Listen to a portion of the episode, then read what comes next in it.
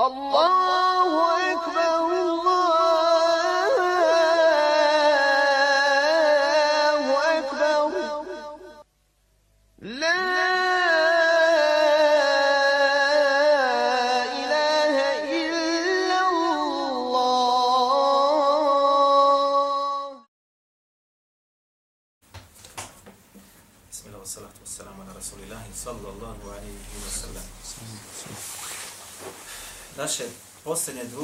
ako se ne varam, kada smo govorili o takozvanom gurbetluku ili samoći koja će na neki način da prati vjernika u vremenima kada islam bude, odnosno kad budu muslimani slabi. A rekli smo da su islamski učenjaci već o toj problematici govorili u trećem hijđarskom stoljeću i čak su pisali djela na tu tematiku smatrajući se da su ušli u vrijeme tog gurbetluka.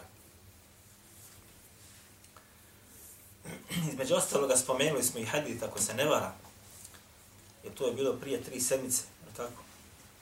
Hadith koji bilježi ima muslim svome sahihu, da Allah poslanik sallallahu alaihi wa sallam je rekao i on je osnova svega ovoga. Beda el islamu gariban وسيعود كما بدأ غريبا فطوبى للغرباء Islam je, kaže, počeo gariben. Ova izraz se ne može, braćo, prevesti na bosanski jezik. To prevode kao onaj, kao stranci, kao čudan, kao stran. Međutim, najbolji izraz bi bio otprilike da se opiše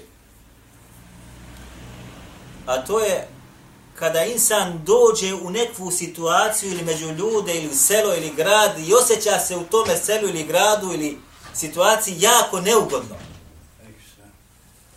I ima osjećaj kao da svi glede u njega. Jesi imali kad osjećaj takav?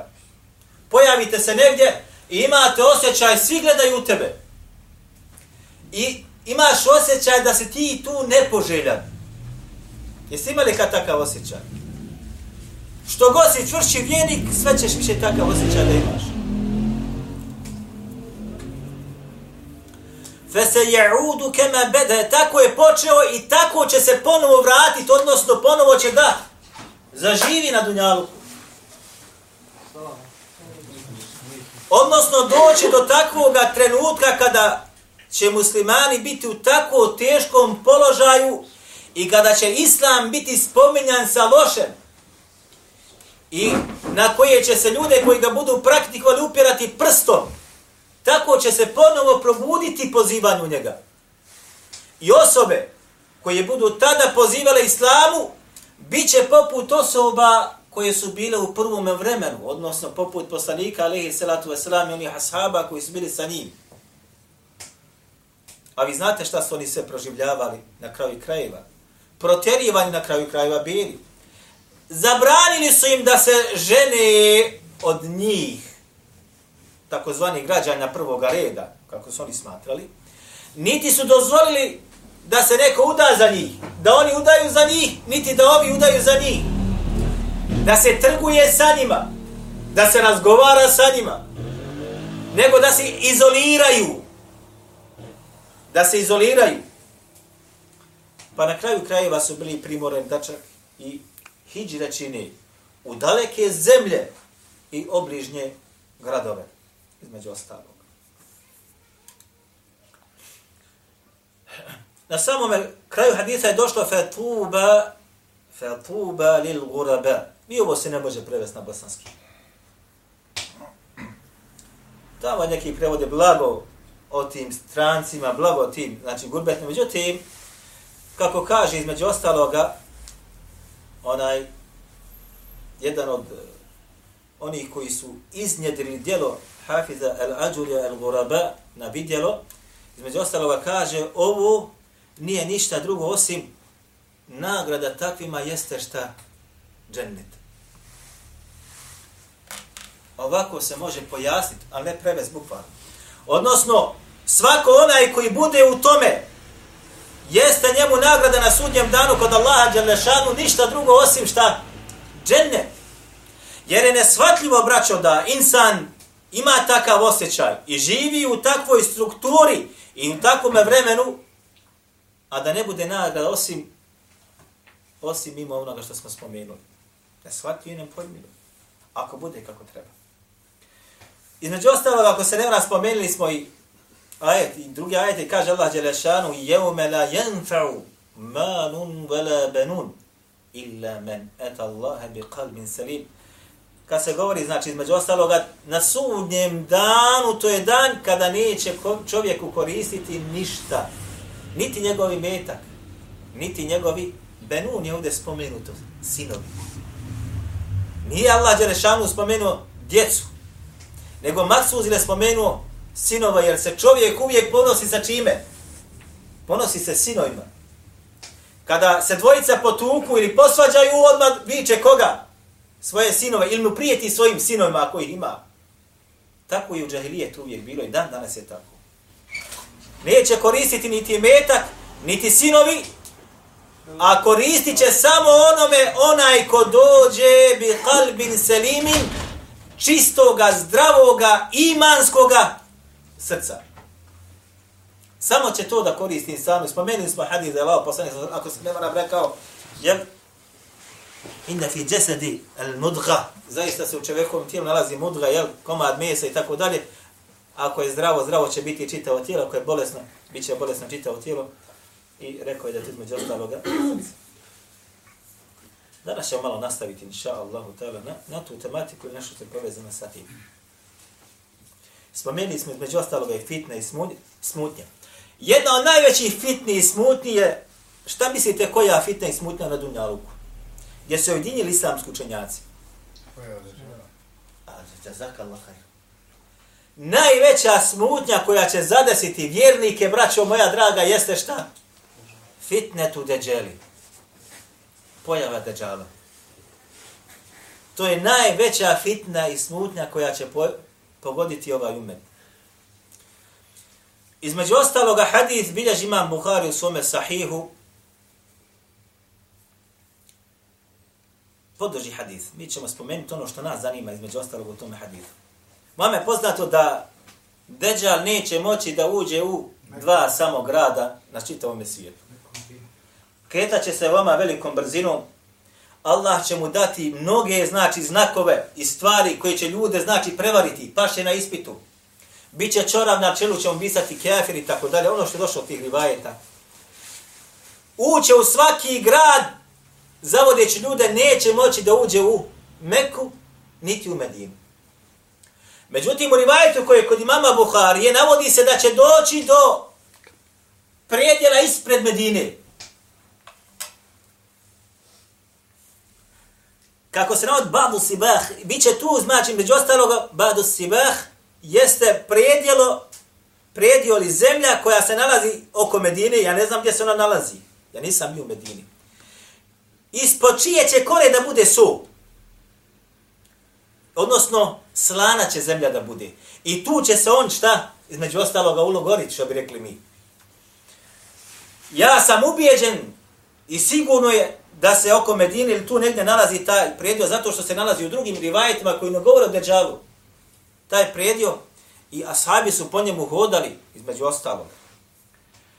Kada bude došao tu, jahruđu ilaihi jevme idin ređulun huba hajrun nasi. Pa ste sad ovo dobro. Izaći će, kaže, pred njega čovjek. U rivajetima kod mama muslima, mladić huwa khairun nasi koji će da bude najbolji ili među najboljim ljudima tada na dunjalu. Sa Dajjalom će biti većina ili će biti manjina, šta vi mislite? Većina. većina. Opet će doći samo jedan, vamo većina, a vamo samo jedan. Vamo svi ugledni ljudi Dunjaluka. Vamo bogatstvo. Vamo predsjednici zuhrufi takozvani ukrasi koji će da budu nedaleko, bit će na ovoj strani. Sve od ženskoga svijeta što bude danas profesora, profesorica, naučnika, doktora, stručnjaka, bit će vamo. A pred njega izlazi jedan čovjek. Uva hajrun nasi, koji će biti najbolji stanovnik zemlje ili među najboljim stanovnicima tada zemlje. Ista situacija kad pogledaš danas. Vam na jednoj strani imaš sve oni koji smatra s tim. Da si ti kako ne treba. A ovi su, kako kažu, kajmak naroda, odnosno najbolja klasa svijeta, tako zvana. Ha? فيقول أشهد أنك دجال الذي حدثنا عنك رسول الله صلى الله عليه وسلم kaže i reći će mu ja svjedočim pored svega onoga što će biti sa njim i onoga što će on da radi da obmanjuje svijet svjedočim kaže da si ti Dajjal onaj o kome nas je obavijestio Allaho poslanik Muhammed sallallahu alaihi wa sallam. Dobro, sad, braćo moje drago, pratite pažnju. Ovaj govor, ovaj čovjek, može tek tako da kaže, ovaj govor, da li može neko od vas, kad mi ga sutra ta fitna pogožlja da to kaže? Osim da ne bude od onih koji budu poznavali ono što je došlo od Allahov poslanika sallallahu alejhi ve selleme da će doći takav i takav. I zapamtit će to. I imati hrabrosti da izađe. Odnosno, kažu islamski učenjaci, ovo ne može da kaže osim onaj ko bude posjedovao šta? Znanje. I kažu, fitni, smutni, neredu, iskušenju se ne može oduprijeti osim onaj ko ima znanje. Kako kažu Arapi, između ostaloga kaže fitnu i smutnju prepoznaje samo učeni prije nego što dođe. A kad ode, svaki neznalica zna da je ona bila prisutna. Zbog čega? Kada se pojavi fitna, smuta, nered neki dolazi namire. Koga osjeti? Namiriše prvo. Učeni ljudi. I upozore na to što će se pojaviti ili što se nadziruje na horizontu od ideja, od onih koji pričaju o tome, onih koji nose. A kaže, a prepozna njezine posljedice nakon toga svaki džahil, svaki neznalica. Zašto? Kad dođe fitna i smutnja, razori stanovništvo. Prvo te razori ideologiju. I za nije bilo tako. Za nije bilo u ovoj zemlji tako. I dan danas je tako. Ljudi kojima Allah Želešanu dao znanje, alhamdulillah, upiru prstom i kažu to, to, to. S druge strane, utjeruju ih u laž. I optužuju za iman njihov. Nakon pet godina, bilo je, kaže, onako kao što ste govorili. Deset godina. Udaranja kroz zid, pokušavanja, trasiranja novog menedža. I onda se spozna, pogrešno vraćamo se nazad. Dakle, učeni prepoznaju smutnje, fitne i nerede koji se nadskazuju na horizontu, a kada ona se povuče, njezine tragom, onda govori svaki džahil, eh, to je fitna, to je fitna. Zašto? Zato što nije mogu da onaj sebi predoći sliku šta dolazi kao posljedica takvih ideja ili nasrtaja ili pokušaja postupaka i tako dalje. Fa yaqulu dajjal pa će kaže reći dajjal ljudima ara ejte in qataltu hada Summe uhji. kaže pa će reći svojim pristalicama on u rivajetu kod ovaj kod rivajetu, kod Buharije u jedini dolazi kod imama Muslima dolazi u množini kaže šta mislite ako ja budem kaže ubio sad ovoga zatim ga oživio hel tešukune fil amr, hoćete li, kaže, imati imalo sumnje u mene? On ima za sebe sve u tu svitu, među njima ima neki koji još nisu, vagaju. Kaže, ako ja, kaže, budem sad ovoga ubio, zatim ga uživio, hoćete li, kaže, još uvijek sumnjati u mene? Šta su mu rekli? Le, nećemo sumnjati. Fa yaktuluhu, thume juhi. Pa će ga, kaže, ubiti, a zatim oživjeti. Ovo je ono što mi Allah dao da zavodi ljudi. Zaista, ubit će ga, pa će ga oživjeti. Pa će ovaj čovjek da oživljen kaže njemu, sad niko nema veće dosire, niko više nije ubjeđeniji od mene, da si zaista držav. Opet, zbog znanja, zbog znanja, jer je ovo sve nagovijesti Allah poslanik sallallahu alaihi wasallam. Pa će reći, sad ću ga ubiti, pa će mu htjeti da ga ubije, pa mu neće moći prići. Gotovo, ne mreš više. Kod vajati mama muslima pojašnjava se kako će to da bude i tako dalje. Malo i drugačija verzija kod mama muslima. Dakle, ne možeš, ne možeš se oduprijeti nasetajima, smutnji, nereda, samoće, osim ako ne budeš imao znanje. A?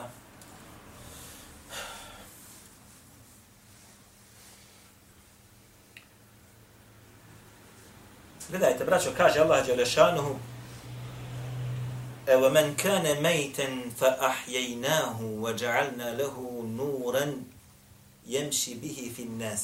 Kamen methaluhu fi zulumati lejse bi kharđi minha. Evo men kane mejten fa ahjejnahu. Ah. Kaže, navodeći Allah Đelešanuhu, primjer između dvojice, ili Kaže, onaj koji je bio, kaže, mejt. Znate šta je mejt? Hadija, znaš šta je mejt? Mrtvac. Kaže Allah, onaj koji je bio mrtvac, mrtav, fe ahjejnahu, pa smo ga, kaže, mi oživili.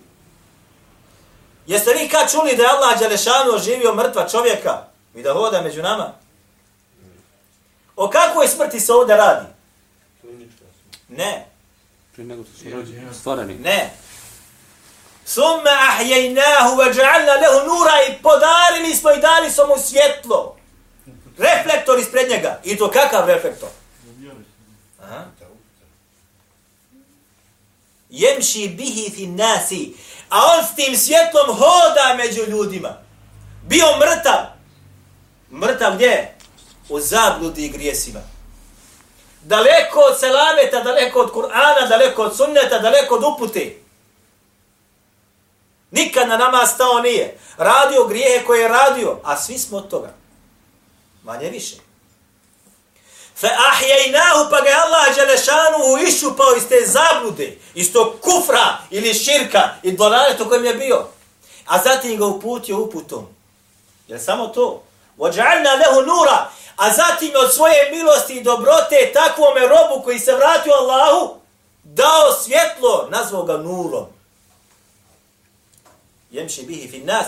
I on sa tim svjetlom hoda među ljudima. Zašto ovo Allah navodi? Zašto? Zašto nije hoda putem? Zašto da hoda među ljudima? Da zna raspoznati ko je mu'min, ko je u dalaletu. Ko je kako treba, a ko nije? Ko je iskren, a ko je lažu? Dao mu je nešto što drugi ne posjeduju. Dao mu je Allahu u Đelešanu knjigu. Ti možeš biti, matre sebe vjernikom. Ali što god manje znaš Kur'ana, ovaj nur i ovo svjetlo ispred tebe ide. A što god više Kur'ana bude u tvojim prsima ili bude u tvojim rukama svakodnevno, sve više i više je svjetla ispred tebe. I ovako se testiraj, vidjet ćeš. Što god više Kur'ana hoda tvojom krvlju, sve više svjetla vidiš ispred sebe. Imaš nešto što drugi nemaju. Dolaziš do zaključaka gdje prije nisi mogu da dođeš. Opisuje ti Allah u Kur'anu svakoga čovjeka. Svaku, po osob, čak i samoga tebe. Eto, čitaj Kur'an pa ćeš da vidiš sebe. Svoju ženu ćeš da nađeš unutra, svoju čerku, svoga sina, svoga babu, svoju majku, svoje selo, svoj grad. Svi je to kod tebe. Munafike, vjernike, nevjernike, kafire, budiste, sve ćeš da nađeš unutra. To je nur. I što god više tog nura imaš, sve je veće svjetlo ispred tebe hudaš među ljudima. Kamen methaluhu fi zulumati lejse bi hariđi minha. Zar je isti taj ili jednak taj onome čiji je primjer ili koji onaj koji je šta? U tamama. U mraku. Lejse bi hariđi minha i iz njega nikako ne može da izađe. Možeš ga čupat buldežderom da ga čupaš? Ne može. Jače od buldeždera. Vi ste to imali primjera. Da čovjek kada Allah mu ne da upute, nema za njega upute. Koliko god se ti trudio da ga iščupaš iz toga, doveo mu najvećeg stručnjaka, jok. Naprotiv, spreman i tebe da unutra odvede. Je tako ili nije tako? Zolomat ili te, te mrakače ili ta tama je, braćo, toliko opasna da je Allah Đelešanu u Kur'anu na nekoliko mjesta poredi sa raznim, poredi je sa morem. Poredi je sa utrobom u majci, kada dijete se plod pretaka iz jedne sfere u drugu sferu i tako dalje. Kako kaže, zulumatu ba'duha fevka ba'd. Kaže, kad opisuje more, stanje mora, ukazuje na naše stanje. Kaže, u moru se kaže šta nalazi? Tama na tamu. Tama na tamu. Ti bi rekao, kada pogledaš more, ti bi rekao, pa u moru se sve vidi, čak vidiš ribu u vodi, ti bi rekao, pa to je jasno, čisto, bistro more, je tako? Nakon 30-40 metara šta? Sve slabije vidiš. Na 100 metara manje vidiš. Na 500 metara ne vidiš ništa. A dublje još ideš. Zulumatum ba'dla fauqa ba'da, kako Allah kaže. Sve tama na tamom, tama na tamom. Sve tama na tamom. In akhraja jedahu. Kaže čak kad uh, uh, čak kada bi čovjek izvadio ruku bilo bi šta da je ne može da vidi ispred sebe. Lem jeked je raha. Ne bi je mogo da vidi šta ispred sebe od siline tame. Wa man lam Jeđa'li Allahu lahu nura fama lahu min nur. Kaže uzvišeni, a kome Allah ne bude dao svjetlo da iz tame izađe, fama lahu min nur, taj svjetla neće nikada dobiti. I nikad ga ugledati neće. Odnosno, dovedimo koga hoćeš od stručnjaka. Povedi ga na predavanje koje hoćeš. Ali ako Allah ne bude njegovo srce uputio i njemu svjetlo dao, neće mu pomoći da je čitav dunjaluk u najvećoj tami osvjetljen. Ne ima za njega spasa. Ne ima za njega spasa.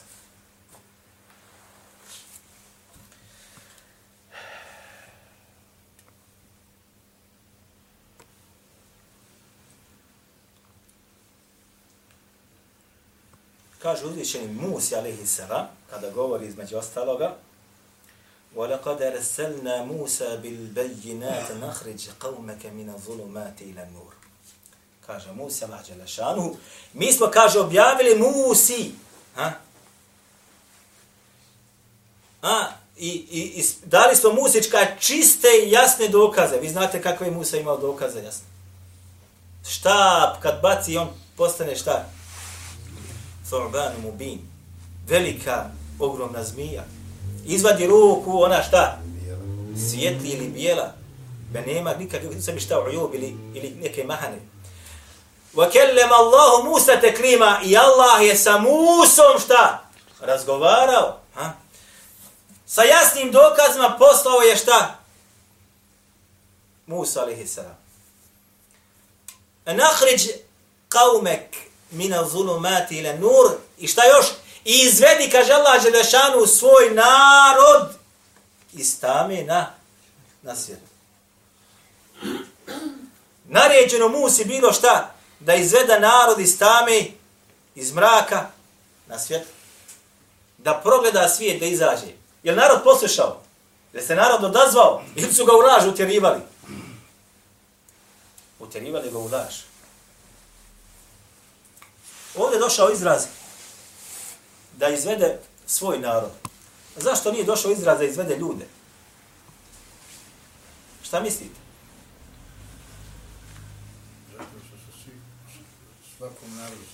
Odlično. Zato što je svakome poslani, poslan, narodu slat poslanik. Doćim samo je jedan poslat svim ljudima. Ko? Muhammed sallallahu alaihi wasallam. Kaže Allah Đelešan, Elif, Lam, Ra. Kitabun enzelnahu ilike Li tuhriđe nase mina zulumati ila nur. Bi idni rabbi. Kaže, knjigu koju ti objavljujemo tebi, Muhammede. Li tuhriđe nase mina zulumati ila nur. Da izvedeš, kaže, čitave ljude. Sve ljude iz tamina na svjetlo. Tamo bilo šta musi naređeno da izvede svoj narod iz tamina svjetlo. A ovdje je naređeno šta? Allahom poslaniku Muhammedu sallallahu alaihi wa da izvede sve ljude iz tame na svjetlo.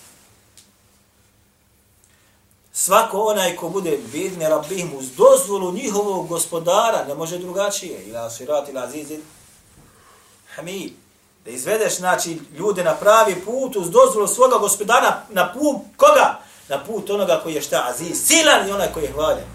Dobro. Sada kada se budete vi bacili na to, Nemojte sad misliti, to je naređeno, poslaniku nije me naređeno. Naređeno je svakome vjerniku da dostavi Allahovu riječ i da pokuša da iščupa čovjeka iz tame u kojoj se nalazi, da ga izvede na svjetlo, da ga upozna sa svojim gospodarom, da bude njegov zaštiti, kaže Allah Želešanu, Allahu velju ladina amenu, yuhriđuhum ina zulumati ila nur. Kaže, Allah je zaštitnik. Zaštitnik. Onima koji vjeruju. Yuhriđuhum ina zulumati ila nur. I on njih čupa i izvodi iz tame na, opet na šta? na svjetlo. Walladine kafaru awliyao mutabut oni koji su nevjerici njihovi štećeni štićenici pomagači jesu ko? Tavut. Sve što se obožava mimo Allaha. Šta oni rade sa njima? Yukhrijuhum min az-zulumat, e yukhrijuhum min az-zulum min an-nur ila az-zulumat. Oni ni šta? Yukhrijuna min I oni ni šta? Izvode yukhrijunahum min an-nur ila az-zulumat. Izvode ih sa svjetla gdje? U mrak. Pogledaj. Spoznaš svoga gospodara, on tebe izvodi iz tame na svjetlo. Ne spoznaš svoga gospodara i neće da ti on bude gospodar, predaš se nekom drugom, gdje te vodi taj drugi? Iz svjetla koji si imao, svjetlo fitre. Svjetlo fitre, prirodnost da budeš onaj koji obožava. To je prirodnost. Koga? Allah Đelešanu. On te iz te fitre u kojoj si bio, prirodnosti obožavanja Allaha Đelešanu, izvede gdje? Da budeš od najloših ljudi da si u mraku. Vidite, imate na zemlji postoje određeni dijelovi gdje, ne znam, nije određen period biva samo mrak. Je tako ili je tako? Je to gusto naseljeno područje? Je neko želi stvarno gore da živi? Najveće spavalice i ljenčuge kad bi rekao ćeš da živiš, da ti bude šest mjeseci dan, šest mjeseci noć, reće neću. Svako želi da živi gdje je nešto bar normalno. 24 sata, 12 sati noć, 12 sati dan. 12 sati noć, 12 sati dan. Vjerniku je 24 sata, što bi rekli mi ispred njega, svjetlo. A ovome 24 sata je šta? Mrak! A živi u području gdje je 12 sati noć, 12 sati dan, ali to je samo šta? Zakonim takozvanih normaliteta, kako oni kažu. Međutim, on je u mraku. I ne može da spozna dan, ne može da spozna svjetlo. A borit će se protiv onih koji su na svjetlu. I izmišljat će izraze razno razne za one koji su na svjetlu. Jer je sve u njihovim rukama. Mediji u njihovim rukama. Elektronska štampa u njihovim rukama. Sva mjesta vodeća u državi, bilo kojoj, su u njihovim rukama Vjernik toga nema. Zato je došlo u hadithu وَسَيَعُودُ كَمَا بَدَأَ غَرِيبًا I vratit će se islam onako kako je počeo. Na onaj isti način ko što je počeo. غَرِيبًا فَتُوبَ لِلْغُرَبَ Na isti takav način, a onaj koga bude tada nosio tu baklu islama i širio, nema njemu druge nagrade osim šta? Džanne. أقول قولي هذا وأستغفر الله لي ولكم.